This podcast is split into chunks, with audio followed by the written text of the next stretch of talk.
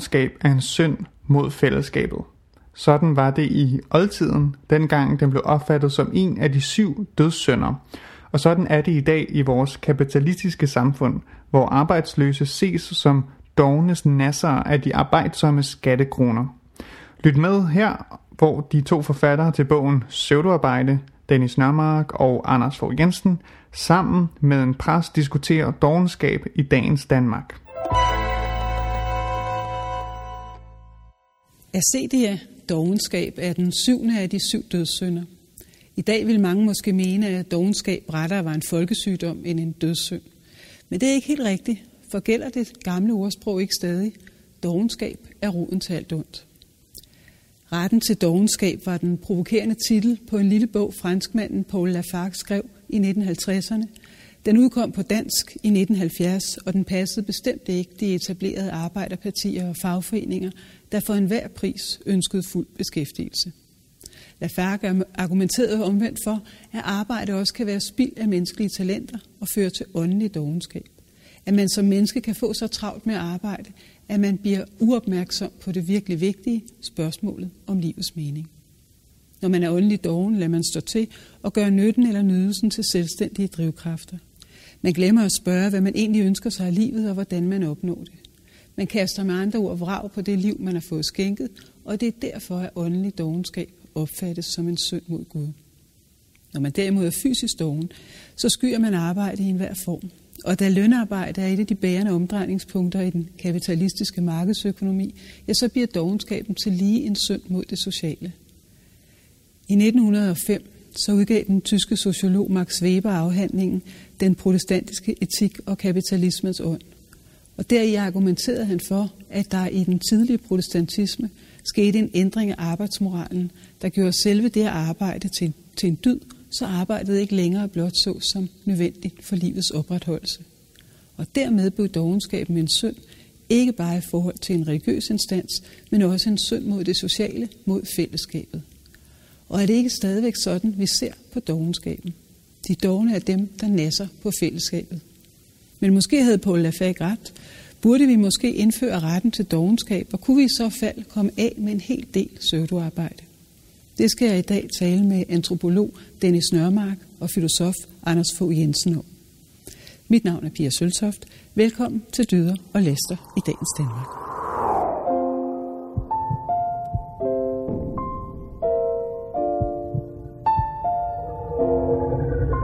I virkeligheden skal vi finde et helt nyt begreb for værdi i dag, som ikke er bundet op på tid. Mm. Altså, som, som i virkeligheden kan løsrives for den her industrisamfunds måde at tænke det på. Ikke? Så vi skal hele tiden gå og, og, og flage, hvor produktive vi er igennem mm. det der i time anytime.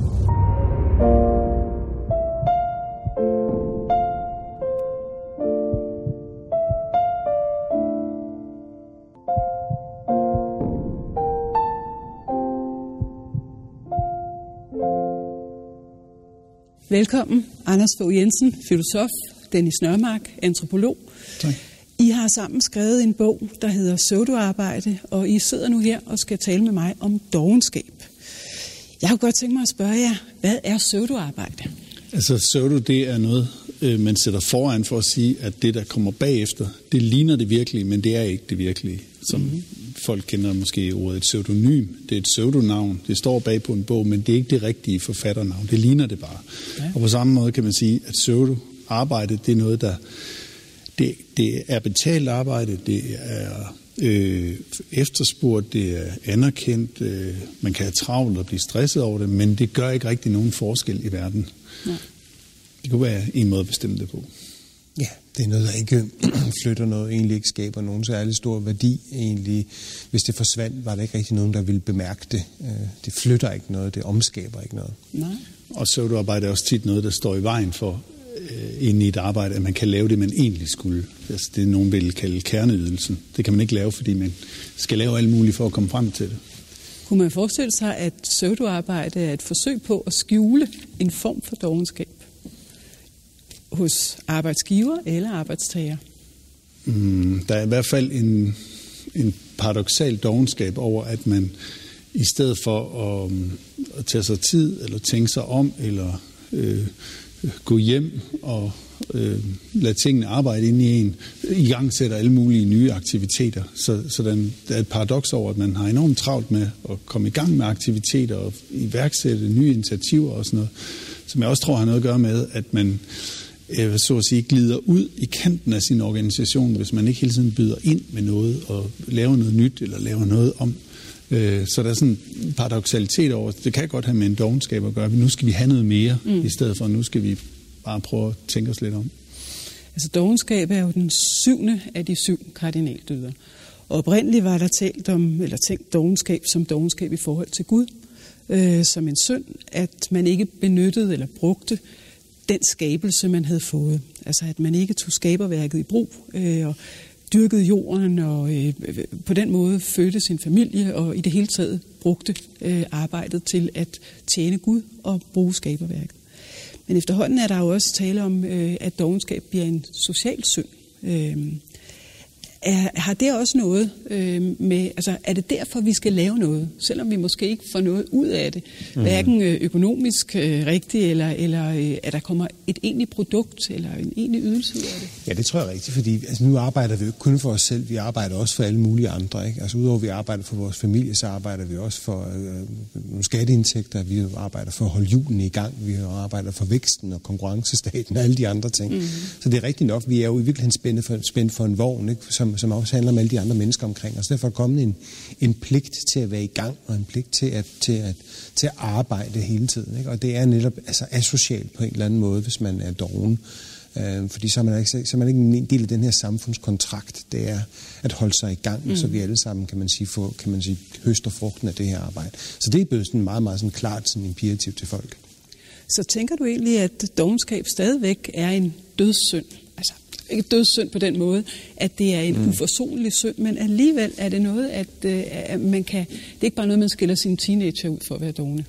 Nej, det er ganske alvorligt at, at, at, at være doven. Altså, vi har også nogle, sådan nogle, i tiden sådan nogle spektakulære sager om dogne Robert og andre, som mødte hele samfundets kollektiv vrede på en gang, ikke? fordi at han, at han formastede sig til at sige, at han gad ikke at lave noget, og der er ikke mm. nogen, der skulle tvinge ham til at lave noget. Ikke? Mm. At han egentlig havde, sådan, havde ret til at være doven. Ikke? Øhm, og, og, og det har man ikke. Altså det, det, det, det falder rammeren sådan rimelig hårdt, ikke? hvis man ikke tager del i det her. Så, så jo, det er, blevet, det er blevet en ganske alvorlig ting øh, i virkeligheden. ikke at, Eller give, give udtryk for, at man synes sådan set, at de andre må lave til den, den arbejdsbyrde. For det er også det, man siger Altså, så bliver det i hvert fald tolket, ikke? når så vi andre så skal, skal så arbejde, for at du kan have det godt. Ikke? Mm. Altså det bliver sådan en, asos, igen, sådan en asocial øh, måde at betragte det på. Spørgsmålet er selvfølgelig, altså, om man skal lave noget bare for at lave noget. Ja, det er jo det. det, er jo det. Der har været sådan en, en række sager øh, om øh, humanister, som ikke kunne få arbejde. Vi mm. sidder her tre humanister, mm. vi har alle sammen vores arbejde, øh, og på den måde er vi ikke dogne. Men der har været nogle humanister, som for eksempel har udtalt, at de ikke ville tage hvad som helst arbejde, for ja. nu havde de en lang uddannelse, og de kunne faktisk noget med det og det og det. De ville i hvert fald ikke være i netto, ja, var det øh, øh, eksempel, der hele tiden kom frem. Er de så dogne? De er kristne. ja. Men de blev kaldt dogne. Ja. Mm-hmm. ja. Øh, altså, om, om vi lige... Altså, de, altså, den her øh, dødssynd øh, kommer fra altså dogenskaben, som også nogle gange bliver oversat med ladhed og, og andre ting, øh, kommer fra det latinske akedia. Mm. Og, og akedia, der betyder også noget, vi kender udtryk, akere sig, at man er, man er, man tager sig af noget, eller for eksempel, nu kunne det jo så være, at man tager sig af Gud, eller man tager sig af sin egen opmærksomhed. Og akedia, det er så, at man bare lader, lader det hele falde. Ikke? Øhm, og øh, man kan jo sige, at de jo egentlig, øh, de såkaldte dogne humanister, jo så kærer sig om noget. De kærer sig om at få et arbejde, der passer til den uddannelse, de har taget. Og øh, på den måde er de ikke øh, akediske, men netop kemiske, hvis man kunne sige det sådan. Ja, ja. Ja. Man sige, søvdearbejde, det tilbyder sig jo ligesom hvis man, som, som noget, der måske lyder finere, ikke? og virker mere avanceret, end at sidde i kassen i Netto. Den virker mere, mere fint at lave en, en, en strategi, men hvis den ikke bliver anvendt til noget, det er jo ligegyldigt, eller skrive, eller rapportere på et eller andet, som ingen nogensinde kunne drømme om at læse, mm. eller altså igen, lave noget, der sådan udvortes til en ligner noget, men, men i virkeligheden ikke har nogen, øh, nogen altså vi ikke virker, eller tilvirker noget som helst, ikke? Øh, men det er måske i virkeligheden mere, så er vi måske over en anden dyd, eller, eller hvad hedder andet, andet, en anden dødssynd, som handler om forfængelighed i virkeligheden. Ikke? Mm, altså, det- de, det er ikke som ikke er i dag. Men altså netop, at man, at man pseudoarbejde kan blive en måde, hvor man i hvert fald, så kan man i hvert fald ikke blive beskyldt for at være doven. Ikke? Man kan ikke, fordi nu er man i gang, man laver et eller andet. Det er så desværre virkningsløst. Mm. Men det lyder også som om, at der er kommet en ny dyd på markedet, om man så må sige, nemlig at man skal have travlt. Mm. Altså at man skal på en eller anden måde hele tiden være virksom og være i gang. Ikke? Så det vil sige, at selvom man har taget en lang humanistisk uddannelse og tænker, "Ej, nu må jeg lige vente til at finde det rigtige, så det må man ikke. Man skal sådan være i gang hele tiden. Man skal have travlt. Altså hvis man siger, Jamen, jeg har det fint, det er, hvor jeg er, der er ikke særlig travlt, så må der være noget galt. Ja. Altså jeg tror, at travlheden har, har mange øh, ansigter, og et af dem er ganske rigtigt, at man er, hvis man har travlt, så er man et efterspurgt menneske. Hvis, hvis du altid bare kan få tid i min kalender, så, er- så er jeg nok mm. ikke særlig vigtig og sådan noget. Øh, men travlhed tror jeg også er et øh, værn mod øh, altså i en kultur, hvor det, som er så meget positiveret, hvor man hele tiden siger ja, og er begejstret, initiativrig og engageret, Øhm, der kan det jo nogle gange godt være, at man har lyst til at sige nej, øh, for eksempel på en arbejdsplads, og sige, den der opgave kan jeg ikke tage, eller det er faktisk ikke mit område, eller det er ikke lige mig det der. Øhm, men det nej kan man ikke mobilisere, og så, mo- så mobiliserer man travlheden som sådan en præventivt nej. Mm. Hvis, så, hvis man løber rundt med et stykke papir hen til kopimaskinen hele tiden, og, og ligesom de der røgmaskiner på diskotekerne i 80'erne, sådan pumper og stress aura rundt om mm. sig, så kommer folk nok ikke hen og beder en om noget. Så, så det er også en måde sådan at, at prøve at kunne vælge lidt mellem, mellem tingene. Men det er rigtigt, at, at travlhed, og jeg, jeg, jeg tænker ofte over, at, at det- de antikke grækere, de ville klasse sig på loven af os og sige, det der med, at I har så travlt med arbejde, det er da ikke, det er da ikke cool. Altså, det er da ikke cool at arbejde meget. Det er, da- det er cool at have tid til noget andet, og så lade nogen arbejde for sig. Øh, der var også noget af det måske i den engel, engelske kolonioverklasse, at det var cool at, at have tid og have tjenestefolk, der heller ikke havde travlt og sådan noget. Men det er jo, det er jo fuldstændig vendt øh, på hovedet nu. Mm. Ja, man kan sige, man kan ikke engang sådan svare på spørgsmålet, altså om du har travlt med andet end bekræftende. Altså, Nej. altså, altså Nej, ja, det har så er man nemlig doven. For så er du nemlig doven, så er du vel i hvert fald under, under mistanke for, for at være det. Ikke? Så du bliver nødt til, for ikke at bringe, bringe for eksempel den, der spørger dig i, i, i forlegenhed og sige, at jeg har travlt. Fordi vedkommende vil komme i forlegenhed, hvis du siger nej. Jeg laver ikke noget særligt lige i øjeblikket. Ikke? Altså, det er sådan helt pinligt, ikke? Og, så, og det siger noget om, hvor, hvor meget det er blevet et, et, en, et krav for os, at vi skal være i gang. Ikke? Altså, hvis nu for eksempel man var færdig klokken to, det var mange af dem, vi snakkede med i bogen, der måske var færdige langt før, mm. men de kunne ikke gå hjem, fordi at i virkeligheden var der den her forestilling om, at de var ikke vigtige og betydningsfulde, hvis de ikke konstant kværnede løs med et eller andet, om det så var fuldstændig ligegyldigt, hvad de lavede. Øh, og så, så de ventede jo så på, at- at klokken faldt i slag, og måtte så finde på alle mulige sådan et eller andet dokument til den femte korrekturlæsning, eller diskutere om en eller anden knap på en hjemmeside skulle flyttes lidt op, eller noget andet, som ingen betydning havde. Ikke? For de kunne, ikke, de kunne ikke lide nogen, der var dogne og ikke gad deres arbejde og gik hjem. Men det handler jo også om, tænker jeg så, hvordan man øh, fordeler sin tid. Altså det der røgmaskiner i 80'erne, det var mm. også der, man fik time manager. Ikke? Jo. Altså sådan nogle store jo. kalender, hvor man kunne skrive alle de der ting, som, som man så skulle gøre øh, i løbet af sin dag. Øh, men det er sådan, det, det er jo ikke alle opgaver, der er time manager-venlige, vel? at hente børn, eller at sidde og filosofere over, hvad er meningen egentlig med, at jeg har det her arbejde osv. De hører ikke til sådan et sted. Mm. Altså der må man kun have travlt med nogle ting, som giver penge, som man får løn for. Mm. Mm.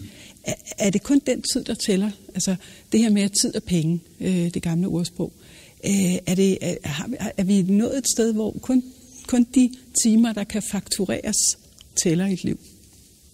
Ja, eller i hvert fald dem, man kan i en eller anden måde kan man sige, redegøre for. For eksempel min kalender og sige, jamen, her er jeg så til møde, og her arbejder jeg så på det nye projekt, og her er jeg så ude tale med kunder, og her er sådan, altså man skal kunne, kunne vise hele tiden, at man er i gang. Ikke? Mm. Og ved, ved for eksempel plastre sin kalender til med de her farvekoder, ikke? så man kan se, at, at her er der noget. Hvis der er, hvis der er huller, hist og pist, ikke? så er det sådan, så det noget, der bare venter med at blive fyldt, fyldt ud med noget nyt, ikke? Mm. som er konkret anerkendt arbejde. Det der med for eksempel at sætte sig ned og sådan, bare tænke over tingene på et eller andet mm. tidspunkt, det er jo det er jo meget svært at gøre. Og det er jo det, der, der altså, jeg læste, at, at, at for eksempel den gennemsnitlige leder bruger omkring 17 timer om ugen på at holde møder, og 10 timer om ugen på at læse mails. Altså, hvornår i himlens navn skal det menneske nogensinde sætte sig ned og være leder? Mm. Hvornår skal han faktisk tænke over, om hans medarbejdere trives, øh, og om, om de gør det rigtigt? Altså, det, det, der er ligesom ikke, fordi det, der kan jo ikke sætte sådan en tænketid ind i kalenderen, ikke? men det burde der måske gøre. Ikke? Øh, Men, det, men det, igen, det, kan ikke, det anerkendes ikke inden for systemet.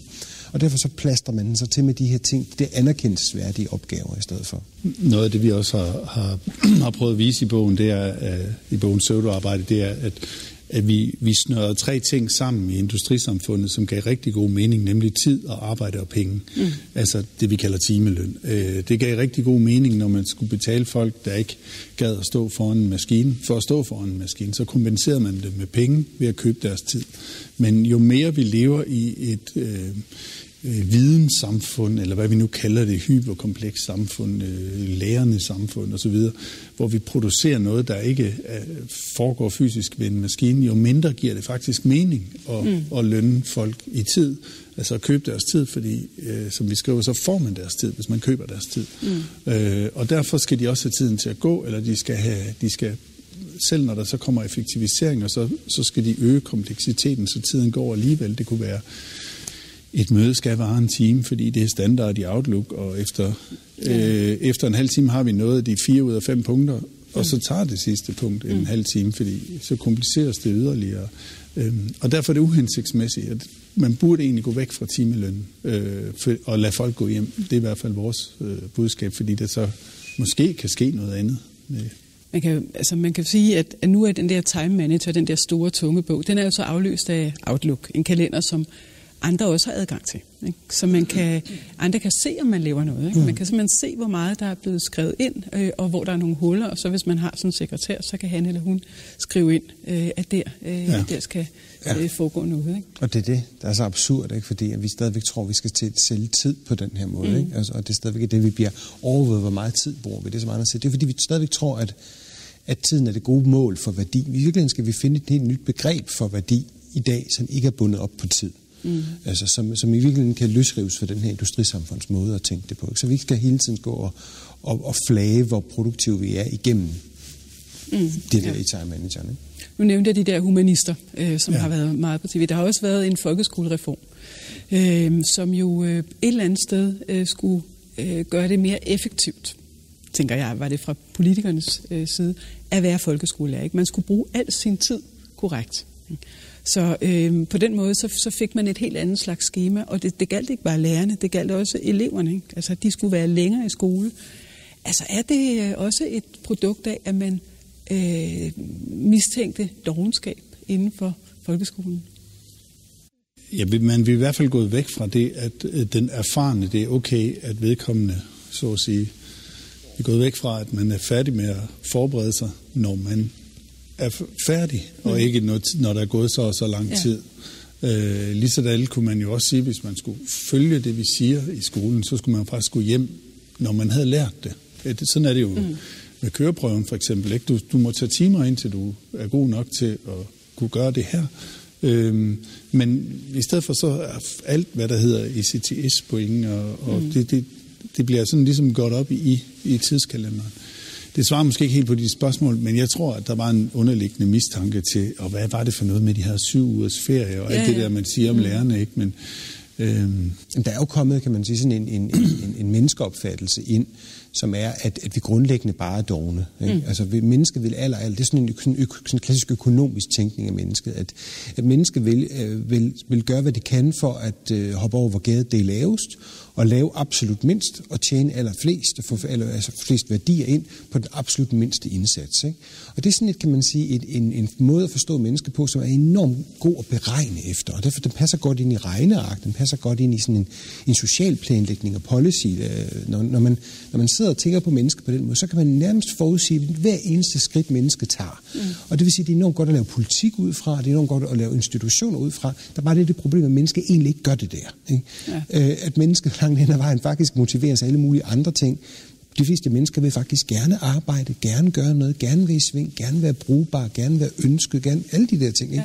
At mennesker sådan naturligt skulle være dovent, det er en forestilling, som økonomer og, og, og har, har, har været gode til at kan man sige, bygge institutioner op på baggrund af. Øh, men altså antropologer har jo udfordret eksempelvis økonomer i hundredvis år og sagt, det passer ikke. Altså det, det, det er ikke rigtigt. Men det er, det er en enormt let måde at betragte det på. Det er enormt nemt at styre efter. Men det har givet sådan en forestilling om, at, at hvis vi ikke gør det der hele tiden, og ikke holder dem i stram snor, og ikke øh, gør de der ting, så vil mennesket bare falde tilbage. Og så vil de bare sidde og pille med en pind i jorden, fordi det er det, der er de, de og, og bare vente på, at der falder frugter ned fra himlen, fordi det er det, mennesket naturligt vil. Og det er noget sludder. Det der med at øh, springe over, hvor gader er lavest. Altså, mm. naturligvis gør man det. Altså, altså forestil jer det, ikke? Altså, der er en mark, og der er et gære, ja, ja. og der er et sted, hvor gader er lavt, og der er et sted, hvor der er højt. Hvorfor skulle man gå hen og sige, ah, jeg tager, jeg tager sørme det højeste. Altså, det, det, det er fjollet billede, ikke? Jo, altså, det er et åndssvagt billede. Ja, ja. Øh, altså, det ville være hjernedødt, mm. ikke? Og, øh, at prøve at kravle over der, hvor det var rigtig, rigtig højt. Ikke? Mm. Men, det, men det er selvfølgelig, som du siger, fordi at man forestiller sig, at man hele tiden som menneske ikke rigtig øh, ja. Gider. Ja. Ikke? At man er lad, ja. øh, egentlig ja. øh, grundlæggende. Ja. Og så siger du, nej, men der, der kan være mange andre ting, der motiverer, og det er måske i dagens Danmark netop ikke løn så meget mere. Mm.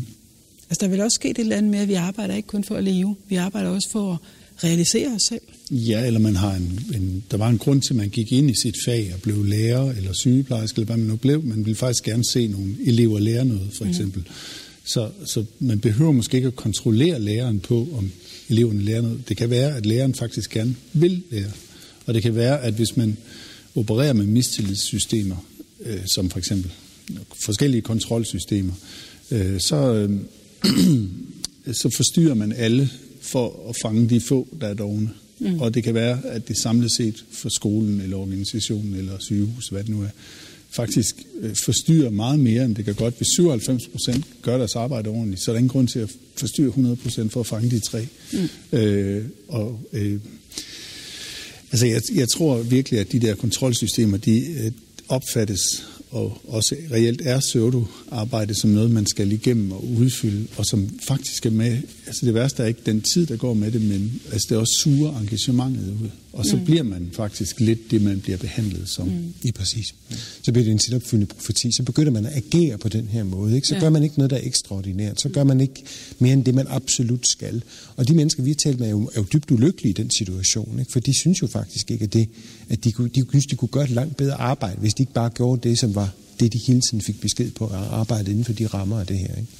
Men man kan jo sige, at både folkeskolereformen og de andre reformer, der er sket rundt omkring i uddannelsessystemet, de, de kører jo over den samme læst som det her øh, KPI, altså man måler øh, key performance, øh, mm. hvor meget man får lavet, hvor meget man får solgt, hvor meget man investerer af sin tid og, og sin performance i sit arbejde. Det er jo blevet mere og mere almindeligt ja. alle mulige steder. Det er vel også en form for pseudoarbejde, ikke? Jo, det er det helt klart. Altså, det der er problemet, det er, at man måler på det, man kan måle på, eller hvad ja. vi kunne kalde den afledte kerneydelse. Mm. Altså, man måler ikke på, om bibliotekaren giver nogle gode råd, mm. men på, hvor mange bøger, der bliver udlånt. Ja. Øh, så, så nu lige pludselig, så skal bibliotekaren begynde at sige, skal du ikke også den og den og den, i stedet for bare kun at foreslå den rigtige bog. Mm. Ikke?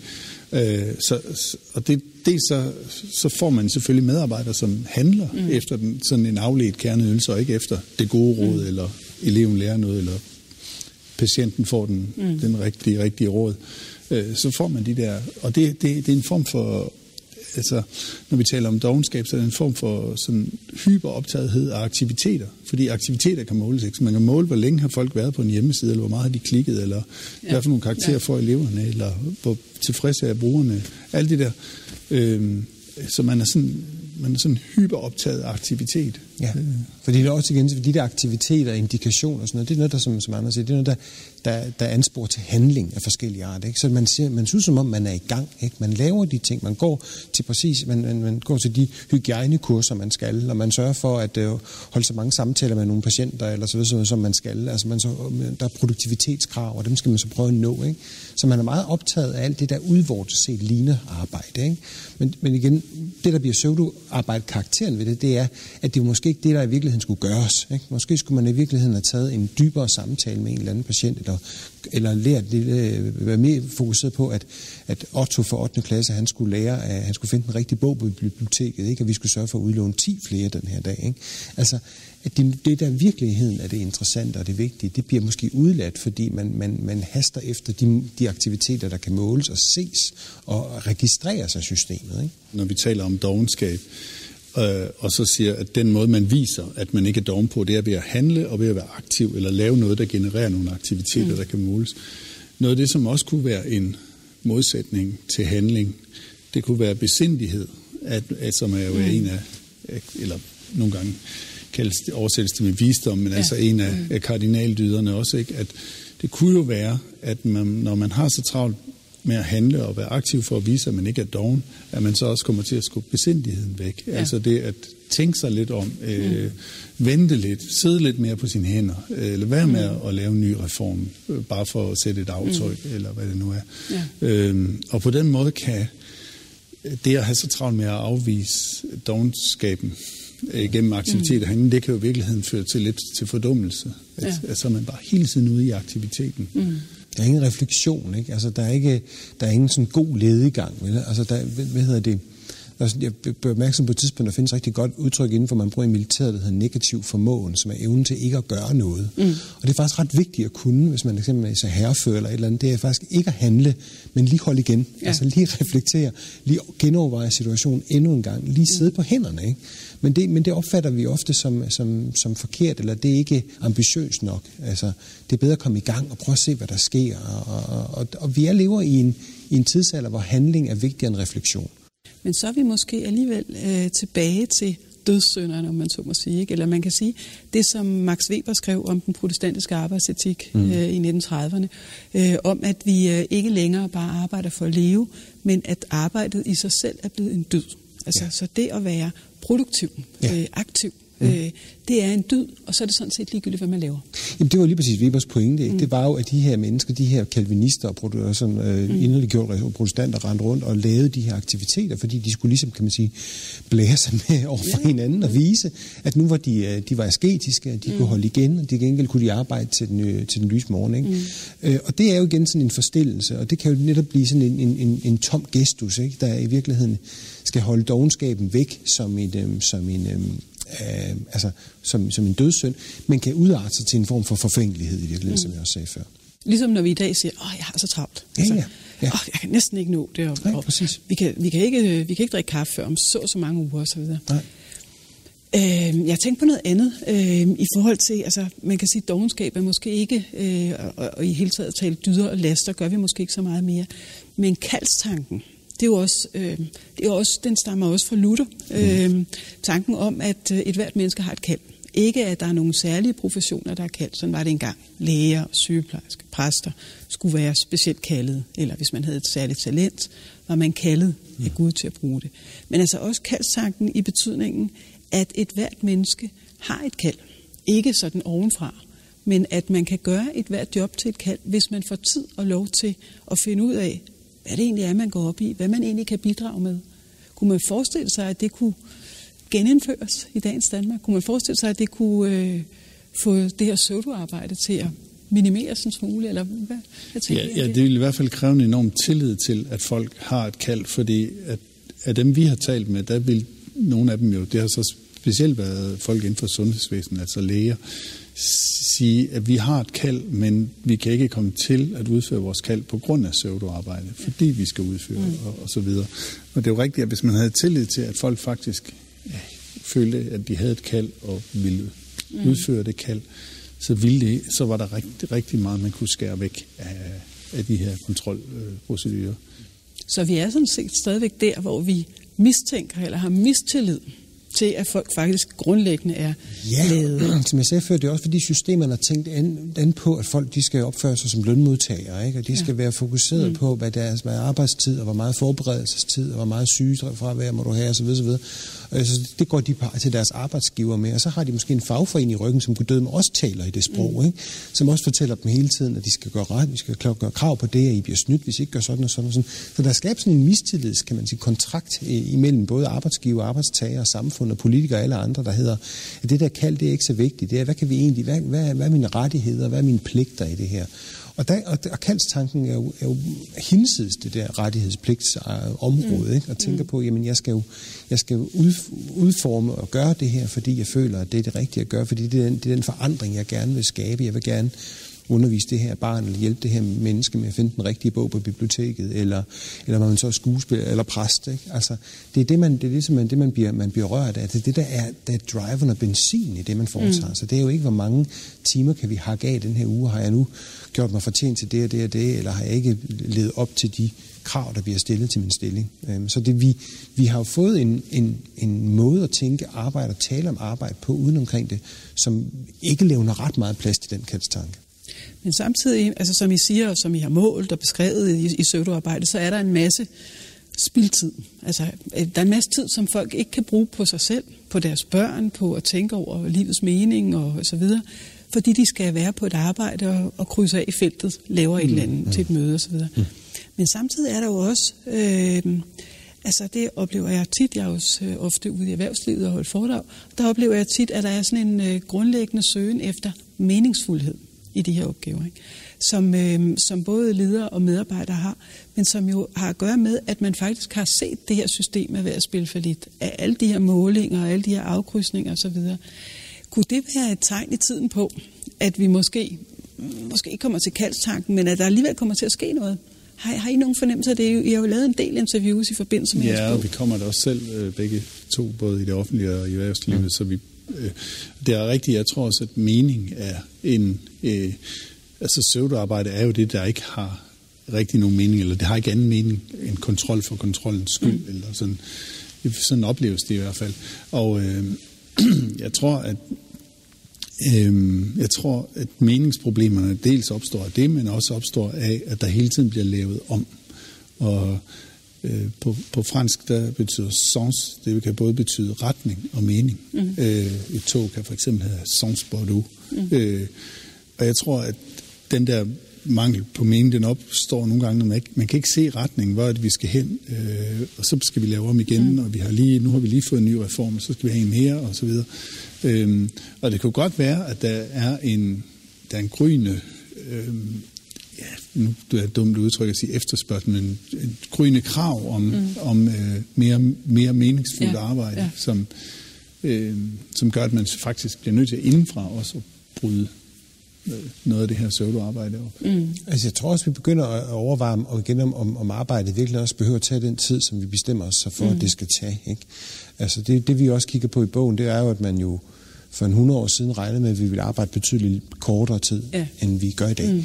Øh, men man forestiller sig faktisk, at en 15 timers arbejdsuge vil være realistisk omkring 2030. Det var mm. sådan en førende økonomer og andre, der, der mente den slags, og policymakers, alle mulige.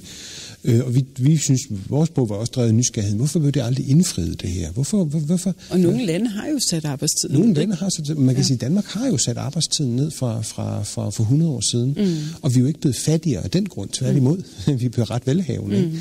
Så vi, og, og Danmark er en af de lande i verden, hvor folk arbejder mindst. Vi er mm. også velhavende alligevel. Mm. Så i virkeligheden skal vi, som vi sagde før, måske tænke på, jamen, altså, folk bliver lidt, lidt kritiske overfor, hvorfor skal jeg så være så meget på arbejde? Ikke?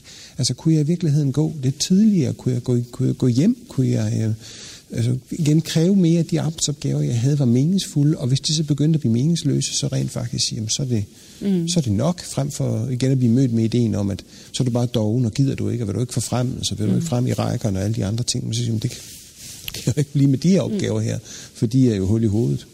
Der er også øh, på et tidspunkt, det vil jeg ikke igen, tror jeg, men talen om borgerløn. Mm. Mm.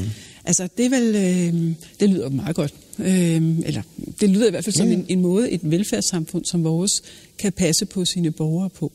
Men en af årsagerne til, at man måske afviser det lidt, eller tænker, det er måske dogenskab, eller det er frygten for, at folk er dogne, at hvis de bare fik deres løn ind på deres nemkonto hver evig eneste måned, uden at skulle gøre noget, så ville de ikke gøre noget som helst. Mm. Ja. Altså ville de være rigtig, rigtig dogne. Jamen, det, ja, det er tilbage til den, kan man sige, forestilling, som jeg sagde før, at det vil mennesker grundlæggende. Fordi hvis mm. de bare kunne få... Det, det menneske allerhelst ville, det ville være for, ved at få løn uden at arbejde for det. Det er drømmescenariet. Ikke? Men, men er det ikke underligt, altså er vi i et oplyst samfund som det vestlige, at vi stadigvæk bliver ved med at have nogle øh, forestillinger om mennesket, som ikke holder vand? Jo. Ikke? Altså, at vi tænker, at hvis vi bare giver øh, mennesker det, de har brug for, så vil de ikke lave noget som helst. Ja, ja og det eksperiment har vi jo i virkeligheden ikke rigtig prøvet. Ja. Altså, nej, nej. Øh, og det kunne jo være, at folk ville kaste sig over, det vil jeg tro, at folk gerne vil lave nogle aktiviteter, som de kan spejle sig selv i, mm. at de vil kaste sig over noget frivilligt arbejde mm. eller nogle andre mm. ting. Jeg er ikke sikker på, at hvis vi får øh, arbejdsugen ned, så vil vi bare se endnu mere Netflix. Det er jeg ikke sikker på. Mm. Øh, så vil vi måske give os til enten at lave noget frivilligt arbejde, eller læse de bøger, vi hele tiden taler om, vi læser, men mm. aldrig får læst. Eller, øh, jeg tror faktisk, at vi vil give os i kast med nogle, nogle mere meningsfulde øh, aktiviteter. Men det er klart, at når man har sådan en lang arbejdsuge, så orker man ikke andet end den der serie, man nu mm. følger med i. Øh, det kan jeg godt forstå. Så måske berører vi også noget andet vigtigt her, som jeg synes, det er vigtigt for mig, nemlig at at når vi har så travlt med at komme væk fra dogenskaben igennem travlhed og aktivitet osv., så, videre, så opstår der en anden form for øh, dogenskab, som måske mere den, den mentale eller åndelige mm, dogenskab. Ja. Øh, filosofen Hegel havde et udtryk om, at, at det bare, man må gøre sig begrebets anstrengelse, når man mm. skulle forstå noget. Ikke? At det er faktisk anstrengende nogle gange at forstå noget. Det, er også, det kan også være anstrengende og langsomt at få læst en roman, eller mm. øh, sætte sig ind i noget, man ikke kender endnu. Øh, men det er som om, at, og det synes jeg tit, man oplever, at så skal man forklare tingene hurtigt, eller man skal, i stedet for at læse romanen, så skal man lige have et referat af den, eller øh, kan du ikke lige sådan, ja. hele opstående mm. TED-talks er også en mm. lidt eller andet, men kan du ikke lige sige på fem minutter, hvad drejer det her? En magiterning. Ja, ja, en ja. magiterning, det bliver man tit øh, bedt om, ikke? Mm. Og, øh, og det er jo også... Bøgerne er også blevet rigtig små efterhånden. Ja, de er blevet rigtig små, og man oplever også, mm. jeg synes også, man oplever tit det der, hvis, hvis du som foredragsholder bruger et ord, som nogen ikke forstår, så er det en fornærmelse mod dem. Mm. Det er ikke dem, der lige sådan skulle prøve at anstrenge sig, fordi der ligger måske også det der i det. Hvis du under neden, du skal tale i et sprog, jeg allerede forstår, mm. der ligger måske også, du skal sige en tanke, som jeg allerede har forstået. Mm. Øh, at du må ikke du må ikke byde mig noget anstrengelse. Og, og der tror jeg, at den her enorme travlhed, den fører til en anden form for... Ja, det tror jeg, du har ret i. Øh, altså, når man sidder øh, så mange timer på sit arbejde og ja. laver noget, man ikke mm. egentlig synes, at nogen, der er nogen mening i, så gider man ikke også anstrenge sig, når Nej. man så kommer ud en aften og skal høre et foredrag eller læse en bog. Eller, ja. Mm. Øh, og så kan man jo sådan set faktisk se lidt smule doven ud. Ikke? Mm. Altså, fordi mm. jeg, jeg kunne da også... Altså, det er rigtigt... Det, det, alt det, Anders op, opremser jo rigtigt nok, så popsangen er blevet kortere i dag. Ikke? Ja. Og der går kortere tid til, at man skal, mm. kan man sige, fange melodien osv. Så, videre, så, videre. så bliver de komponeret, ikke? fordi mm. at man kan sige, at det der attention span er blevet så kort. Ikke? Så vi skal kunne fanges ret hurtigt. Så vi er virkelig blevet en smule dogne i retningen af, at, at, øh, at, at bruge den, den tid, der skal til for rent faktisk at sætte sig ordentligt ind i tingene. Ikke? Øh, og læse de bøger, der er lange, og, og, og, og gøre sig umage på tingene. Ikke? Så vi er blevet mere åndeligt dogne, men måske ikke mere fysisk dogne. Altså, der er jo masser af aktivitet. Mm. Folk løber rundt i fitnesscenter, i parkerne og alle mulige andre steder. Ikke? Der er jo ikke Nej. rigtig nogen dogenskab. Altså, på den måde har bevægelse jo vundet indpas altså sådan, mm. i, i, øh, i fysisk form. Men det der, du nævnte med, at der er jo ikke lavet nogen undersøgelser om, øh, altså, hvorvidt folk ville være dogne, hvis de fik det hele serveret, eller hvor, hvorvidt de faktisk ville øh, finde en aktivitet. Mm. Det er der jo ikke, men til gengæld er der jo, vi bliver meget ældre nu. Det vil sige, at vi har en ret lang pensionsalder. Øhm, og de fleste mennesker, de øh, tænker jo ikke bare på, hvad skal jeg så lave mellem jeg, mellem jeg er 70 og 75? Hvad skal jeg lave mellem jeg er 70 og 100? Mm. Det er 30 år. Altså, og der kommer alt det der ind med planlægning af øh, frivilligt arbejde, eller hvor skal vi rejse hen, eller hvad kan vi gøre? Mm. Altså, det, det er jo ikke, det, man ser jo ikke pensionister, der tænker, Nej. nu skal vi bare sidde i kakkelovnshjørnet og drikke kaffe. Nej, det gør du ikke. Og, altså. du, det, det, og du, du, du, du har faktisk lavet eksperimenter med borgerløn og andre, mm. hvor du heller ikke så det der. Ja. Ikke? Men det er sjovt, hele vores beskæftigelsessystem er jo sat op på, at mennesker, når de først modtager en offentlig forsørgelse, så vil de ikke lave noget. Derfor mm. er det jo sådan op, at man pisker dem rundt med mm. konstant hvad hedder det, ja, ja. overvågning og mm. konstant mm. mistænkeliggørelse, fordi systemet er sat op på, at hvis vi ikke holder dig i enormt kort snor og kalder dig ind til møder hele tiden mm. og kontrollerer dig i hovedet og undskyld med sprog, mm. men så vil, øh, så, vil, så vil de ikke lave noget. Ikke? Og det er jo den der, altså, der har, der har systemet jo overbevist sig selv og hinanden om, at, at, at de her mennesker, de skal, de skal simpelthen pryles til at lave det her, ja. det her øh, være i gang. Om det så er ligegyldige, tåbelige aktiviteter, som at lave, endnu et CV-kursus, der ikke vil gøre nogen forskel, mm. eller sælge 100 ansøgninger ud, som ingen nogensinde vil bruge mm. til noget. Det, at du bare holder dig i gang der, det er simpelthen vigtigt. Ikke? Mm. Øhm, og det er jo, altså, der har du perverteringen af det her i sin, i sin ekstrem. Ikke? Det er, at det er fuldkommen umuligt for de her mennesker bare at sige, jeg tager lige en slapper et halvt år. Øh, det må du ikke. Mm. Og jeg tror, du har fat i noget der, når du siger, at, dem, at folk taler om den, ligesom den tredje alder, hvor de virkelig skal ja. øh, nå en hel masse aktiviteter, eller nå de ting, måske de gerne vil i livet, men som ja. de ikke har fået gjort mm. endnu. Og, øh, det, det er jo godt tegn på, at så doven er mennesket heller ikke, eller så mm. de spiller ikke bare til fjernsyn hele tiden, eller øh, eller serier, som bare kører. Altså. Og der, der tænker jeg også, at, at det, det kalder vi jo samtidig for otium. Det, som romerne havde tænkt med otium, det var det samme, som grækerne havde tænkt med skole, at det var en pause fra negotium. Altså mm. det var en negation af, at markedspladsen, hvis man Ja. kan sige det sådan, mm. ikke? Nego, der hvor man negocierer og, og travler, der er alarm, og det er ligesom at være på en banegård, der skal der være, der er otium. Det er ikke noget, der kommer sidst i livet. Det kunne være pauser for det mm. undervejs.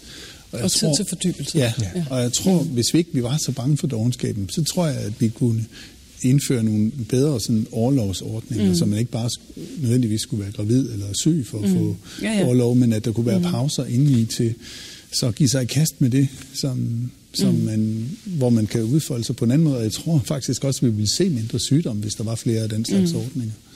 I, virkeligheden skete det, at vi har forvekslet ledegang med dogenskab. Ikke? Ja. Altså, det er, fordi ledegang er der ikke noget som helst i vejen med. Altså, altså, nu er Anders inde på de, på de øh, store øh, græske filosofer osv. Grunden til, at de kunne tænke så mange tanker og revolutionere tingene på i virkeligheden en meget, meget kort periode på nogle få hundrede år, det var jo, at de havde andre til at gøre arbejdet for dem. Ikke? Altså, de, Ja, ja. Der var slaver, og der var, der var, kan man sige, der var faktisk mulighed for at sidde der i en eller anden salon mm. og bare gøre sig tanker omkring mm. livet, ikke? Og, eller prøve at fifle lidt med nogle forskellige algoritmer. Ikke? Altså, det, det, det, var, det var jo i virkeligheden, fordi der var nogle begavede mennesker, som mm. havde mulighed for at gå ledige i en eller anden forstand.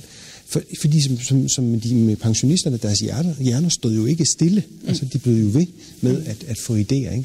Så i virkeligheden skal vi jo tilbage til at sige, at ledegang er faktisk i virkeligheden godt. Altså, Og det at være, være ledig en gang imellem er godt, ikke? fordi at, at øhm, altså får du faktisk muligheden for den der refleksion, der kan føre til nogle større tanker, nogle større idéer. Men hvis vi bedøver os med arbejde konstant, ikke? Mm. og kværner rundt i et hamsterhjul med nogle aktiviteter, der ikke engang peger i en eller anden særlig retning, jamen så kommer det ikke. Og så kommer vi på et tidspunkt intellektuelt i stå, og så går samfundet måske også en smule i stå. Mm.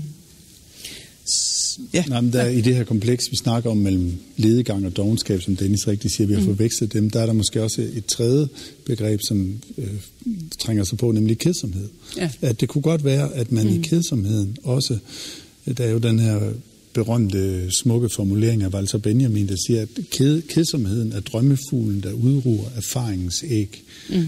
Og så siger han, og restlen i krattet fordriver den, altså mm. den drømmefugl. Ja. Det vil sige, hvis du aldrig keder dig, så får du ikke øh, de erfaringer, du har omdannet. Altså, så bliver de bare æg og ikke levet erfaring.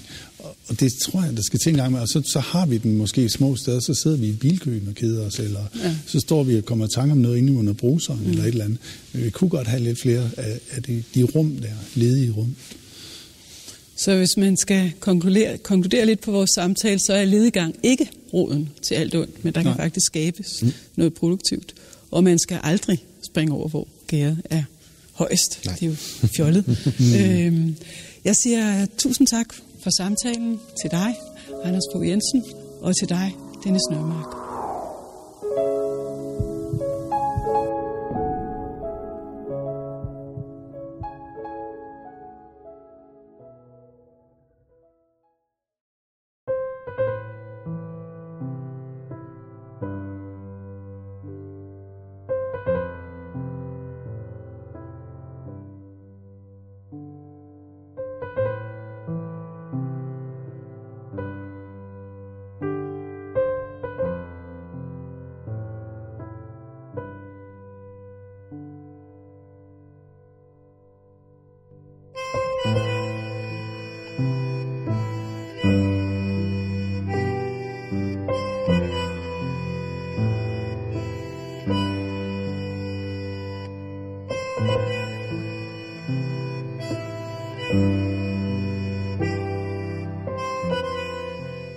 Du har lyttet til Filosofens podcast. Se mere på min hjemmeside, filosofen.dk, og tag med mig på dannelsesrejse. Se dannelsesrejser.dk. Mit navn er Anders Fogh Jensen. Tak fordi du lyttede med.